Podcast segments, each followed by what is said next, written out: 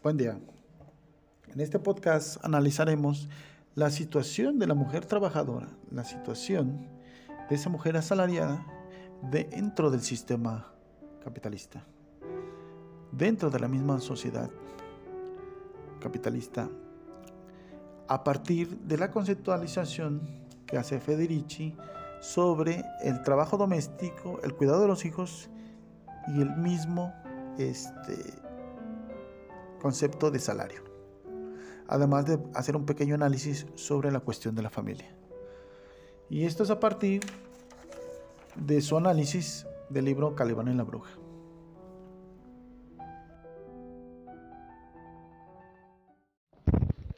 Uno de los aspectos importantes para poder entender la situación de la mujer en el sistema capitalista, en la sociedad capitalista, es el trabajo doméstico y el cuidado de los hijos. Pero ¿qué caracteriza al trabajo doméstico y el cuidado de los hijos? Dice Federici, el trabajo doméstico es mucho más que la limpieza de la casa. Es servir a los que ganan el salario física, emocional y sexualmente. Tenerlos listos para el trabajo día tras día. Es la crianza y cuidado de nuestros hijos, los futuros trabajadores, cuidándolos desde el día de su nacimiento y durante sus años escolares, asegurándonos que ellos también actúen de la manera que se espera bajo el capitalismo. Pero para entender el trabajo doméstico debemos tener claro dónde juega un papel fundamental.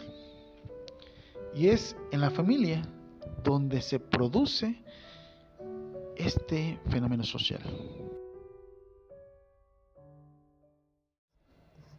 Entonces nos preguntamos, ¿cuál es el papel que juega la familia burguesa dentro del sistema capitalista?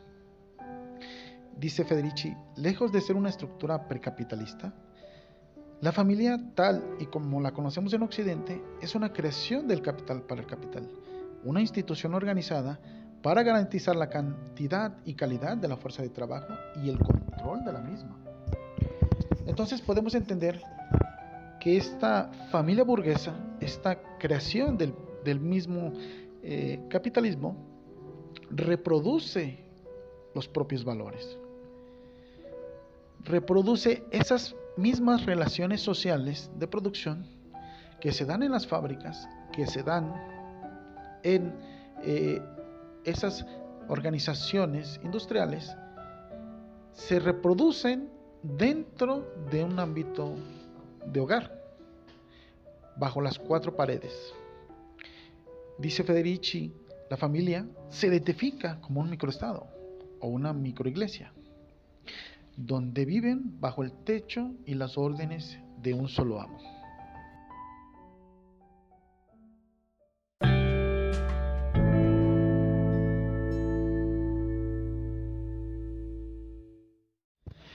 Entonces, por tanto, podemos decir que la familia reproduce las relaciones sociales de producción dentro del ámbito del hogar. Sin embargo, hoy podemos decir que la familia ha evolucionado.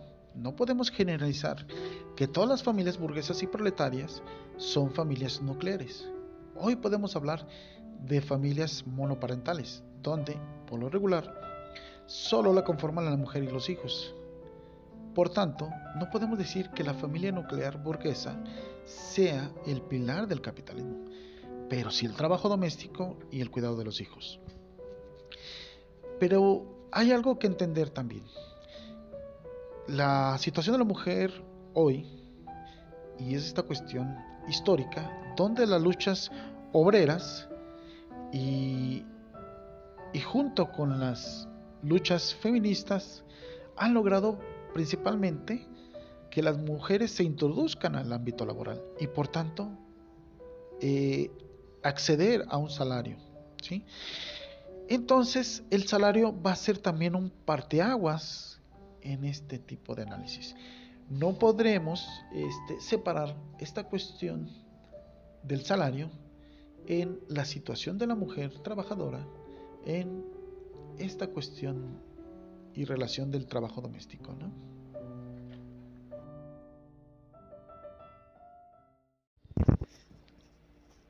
Dice Federici que el salario era una forma de representar las relaciones sociales capitalistas dentro del hogar, mientras que en la clase alta era la propiedad la que daba al marido poder sobre su esposa e hijos, la exclusión de las mujeres del salario daba a los trabajadores un poder similar sobre sus mujeres. Entonces, por lo tanto, hoy podemos ver que con la independencia de una pareja masculina, las mujeres crean su propia familia, donde pueden hacer del uso de un salario. Sin embargo, hay que tener en cuenta algo. No es lo mismo el salario de una mujer que trabaja en una fábrica y que su salario es el mínimo, al de una profesionista maestra, enfermera, abogada, ingeniera, etc. Que su salario podría ayudarle a, a reducir ese tiempo de trabajo doméstico, ¿no? Entonces, podemos afirmar que el salario, en el caso de un profesionista, puede ayudar a contratar a una empleada doméstica y con la llegada de los nuevos productos en el ámbito del hogar, el tiempo dedicado al trabajo doméstico y al cuidado de los hijos se puede reducir. En el caso de una trabajadora fabril, eh, que por lo regular tiene un salario mínimo, no podría ayudar a, a contratar a una empleada doméstica. Y es posible que no pueda comprar nuevos productos que ayuden en el hogar y por lo tanto a disminuir el trabajo doméstico. ¿no? Entonces, el salario podría ayudar o no en las cuestiones del trabajo doméstico y, y a su posible reducción de tiempo en el hogar.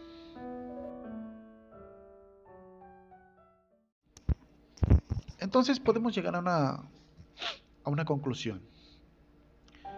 Podemos ver que en el análisis que hace Federici sobre el trabajo doméstico, la familia, el salario y la propia reproducción de la fuerza de trabajo, que en base a lo que ella decía, que la familia burguesa era el pilar del capitalismo, hoy podemos pensar que esta eh, conceptualización ha evolucionado. No podemos afirmar que la familia burguesa sea el pilar del, propio sistema capitalista.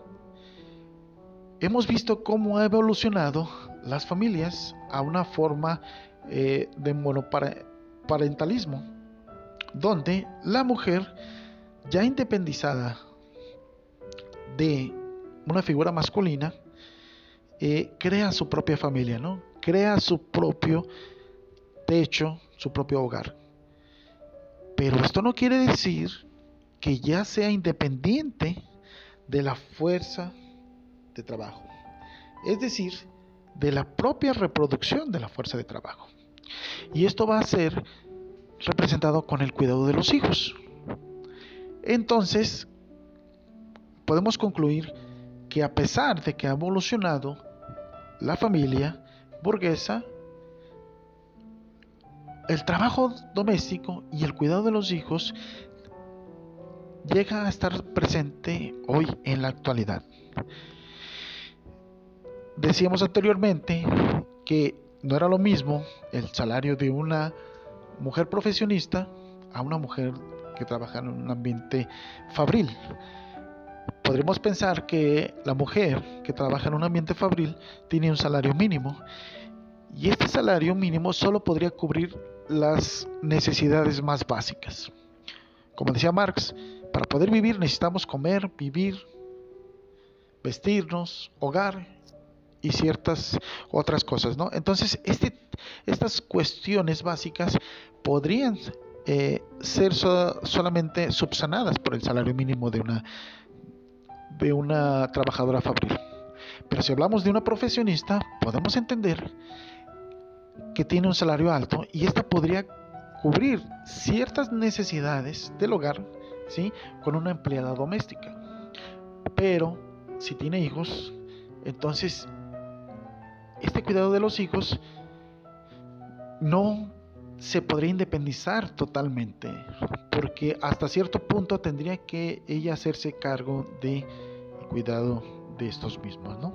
Entonces, podremos concluir que la familia burguesa ha evolucionado y ha evolucionado a partir de las contextualizaciones históricas de los movimientos sociales, de los movimientos obreros y feministas, pero sin embargo, si no existe un cambio social, un cambio de modo de producción, el carácter histórico del mismo trabajo doméstico no desaparecerá.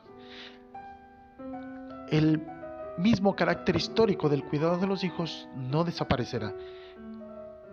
Quedará dentro de los deberes de la mujer.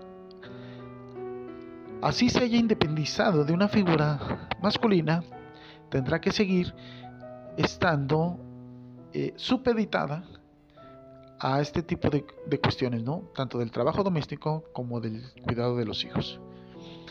Entonces, por último, podemos afirmar que el salario también puede ser un parteaguas en esta cuestión para la independencia o no independencia de las mujeres que laboran, ¿no? Y que son independientes de una figura masculina.